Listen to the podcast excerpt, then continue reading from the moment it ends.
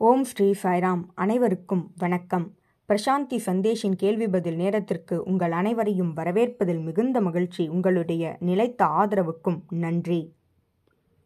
இந்த வார பகுதியில் நாம் பார்க்க இருக்கும் கேள்வி இந்த வாழ்க்கையை முரண்பாடாக பலரும் பார்க்கின்றனர். அதற்கான காரணம் என்ன என்பதுதான். வாழ்க்கையை முரண்பாடாக பார்ப்பதோடு அல்லாமல் அந்த முரண்பாட்டினை இணைக்க வேண்டும் அதனை சரி செய்ய வேண்டும் என்று பலரும் நினைக்கின்றனர். அது சாத்தியமா என்றால் நிச்சயம் இல்லை. உதாரணமாக பலரும் முரண்பாடாக கருதுவது வாழ்க்கை மரணம் இன்பம் துன்பம் ஆகிய அனைத்தையும் முரண்பாடாக கருதுகின்றனர். இரவு பகல் ஆகிய அனைத்தும் கூட இருமை நிலைதான். அவற்றை நாம் சரி செய்ய வேண்டும் என்று நினைப்பது சாத்தியமற்ற ஒன்றாகும். இவை இரண்டும் இரு கோடுகளின் இரு முனைகள். இவை இரண்டும் ஒருங்கிணைந்து செயல்பட்டு கொண்டிருக்கின்றன. அதன் வழி அழகாக செயல்பட்டு கொண்டிருக்கின்றன. அதனை முரண்பாடு என்று கருதுவதுதான் தவறு.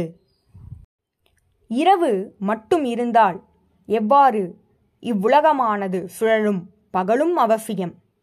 வாழ்க்கை அல்லது வாழ்வு என்று ஒன்று இருந்தால் நிச்சயம் இறப்பு என்று ஒன்று உண்டு. பிறப்பு இறப்பு இரண்டும் நிச்சயம் ஒரு வாழ்க்கையின் இரு முனைகளாகும். ஒரு கோட்டின் இரு முனைகளாகும். ஒன்று மட்டும்தான் இருக்க வேண்டும் மற்றொன்று இருக்கக்கூடாது என்று நினைப்பதுதான் தவறாகும். இதுவே வாழ்வின் முறை இதுவே வாழ்க்கையின் தத்துவம். இரண்டும் ஒருங்கிணைந்து செயல்பட்டு கொண்டிருக்கிறது. என்பதனை நாம் முதலில் புரிந்து கொள்ள வேண்டும். இறப்பு பிறப்பு ஆகிய இரண்டும் பறவையின் இரண்டு இறக்கைகளை போன்றது. இரண்டும் நிச்சயம் இருந்தே ஆகும். ஆனால் அவை முரண்பாடானவை அல்ல. அவை ஒருங்கிணைந்து செயல்படக்கூடியவை. அடுத்ததாக எதை முரண்பாடாக கருதுகிறார்கள் என்றால் அறிவியல் மற்றும் ஆன்மீகம். அறிவியல் என்றவுடனே ஆன்மீகத்திற்கும் அதற்கும் தொடர்பே இல்லை என்று முடிவுக்கு வந்து விடுகின்றனர். கடவுளே அங்கு இல்லை என்பதுதான் அறிவியல் என்று பலரும் உரைக்கின்றனர். ஆனால் அது உண்மையல்ல. இவை இரண்டும் முரண்பாடானவை என்று நினைக்கின்றனர். இல்லை. ஆன்மீகத்தில் தியானம் என்பது மூன்று நிலைகளை உடையது. அதில் முதல் நிலை கான்சன்ட்ரேஷன் மனதின் குவியல். ஒருமுக குவியல். ஒரே ஒரு சிந்தனையின் மீது மனதை குவிக்கச் செய்தலே கான்சன்ட்ரேஷன். அதுவே தெய்வீகத்தின் அதாவது தெய்வீகத்தின் மர்மத்தை அறிவதற்கான முதல் படி. அறிவியலில் எவ்வாறு பல கண்டுபிடிப்புகளை அவர்கள் கண்டறிகின்றனர் என்றால் இந்த மனதின் மூலமாக.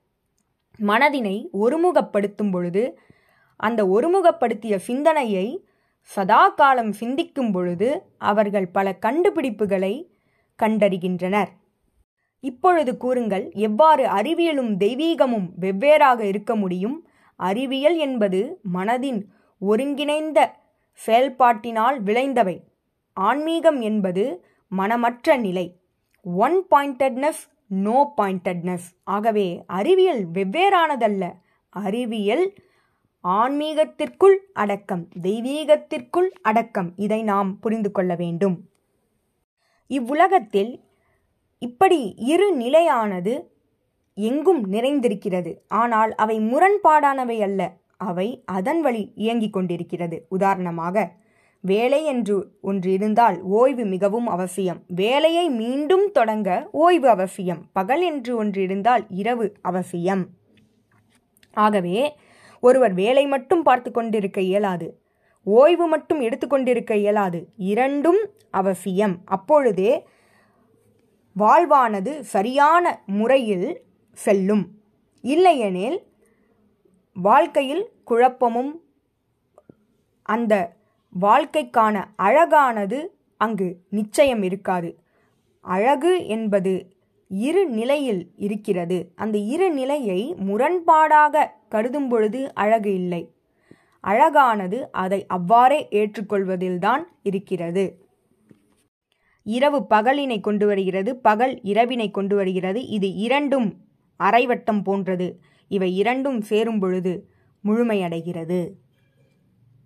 இறப்பு பிறப்பினை கொண்டு வருகிறது. பிறப்பு இறப்பினை கொண்டு வருகிறது. ஆகவே இரண்டும் இணைந்துதான் ஒரு வட்டத்தை ஒரு முழுமையை ஏற்படுத்துகிறது என்பதனை ஒருவர் புரிந்து கொள்ள வேண்டும். முரண்பாடானது என்றால் முழுமையடையாது ஒருங்கிணைந்து செயல்படுகிறது என்பதற்கு இதுவே சான்றாகும். இன்று என்ன நிகழ்கிறது என்றால் அனைவரும் இத்தகைய முரண்பாட்டினை கடந்து செயல்படுகின்றனர். கடந்து வந்து கொண்டிருக்கின்றனர்.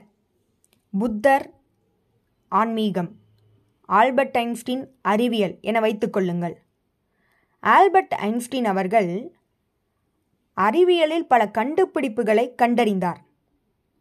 ஆனால் அவரும் புத்தராக மாறிய நிலை அவருடைய வாழ்வில் இருந்தது என்பதனை பலரும் அறியவில்லை. அவருடைய இறுதி நாட்களில் அவர் தியானத்தின் மீது மிகுந்த மிகுந்த ஆர்வம் கொண்டார். ஆன்மீகத்தின் மீது மிகுந்த ஆர்வம் கொண்டார். அவருடைய இறுதி நாட்கள் மிகுந்த அதிசயங்களையும் ஆச்சரியங்களையும் கொண்டிருந்தது என்று அவரே கூறியிருக்கிறார்.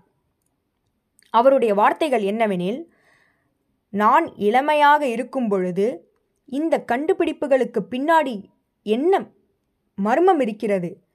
எதுவானது இது அனைத்தையும் இயக்குகிறது? அந்த மர்மத்தை அறியும் வரை நான் நிச்சயம் என்னுடைய முழு முயற்சியையும் கொடுப்பேன் என்று அவர் பல கண்டுபிடிப்புகளை கண்டறிந்தார். அவருடைய கண்டுபிடிப்பு என்னவெனில் இறுதியில் அவர் உணர்ந்து கொண்டார். அது என்னவெனில் அதிகம் சிந்தனைகள் இருக்கும் பொழுது ஒருவரால் இந்த மர்மத்தை அறிய முடியாது. எப்பொழுது ஒருவர் அந்த சிந்தனைகளை கட்டுப்படுத்துகிறாரோ? அந்த சிந்தனைகளை குறைக்கிறாரோ? சிந்தனைகளற்ற நிலையை அடைகிறாரோ? அப்பொழுதே எங்கும் நிறைந்திருக்கும் இந்த மர்மத்தை புரிந்து கொள்ள முடியும் என்று அவர் கூறினார். மேலும் ஐன்ஸ்டீன் கூறியது அறிவியலானது இந்த மர்மத்தை நிச்சயம் அணிந்து கொள்ள முடியாது. அதில் அது தோல்வி அடைந்து விட்டது என்று கூறினார். ஏனெனில் அறிவியல் என்பது மனதின் வெளிப்பாடு மனதினால் கண்டுபிடிக்கப்பட்டவை. மனமற்ற நிலையே தெய்வீகத்தை உணர முடியும். ஆகவே ஐன்ஸ்டீன் கூறுகிறார் அறிவியலானது இந்த மர்மத்தை நிச்சயம் அறிந்து கொள்ள முடியாது. ஆகவே அது தோல்வியடைந்து விட்டது என்று கூறினார்.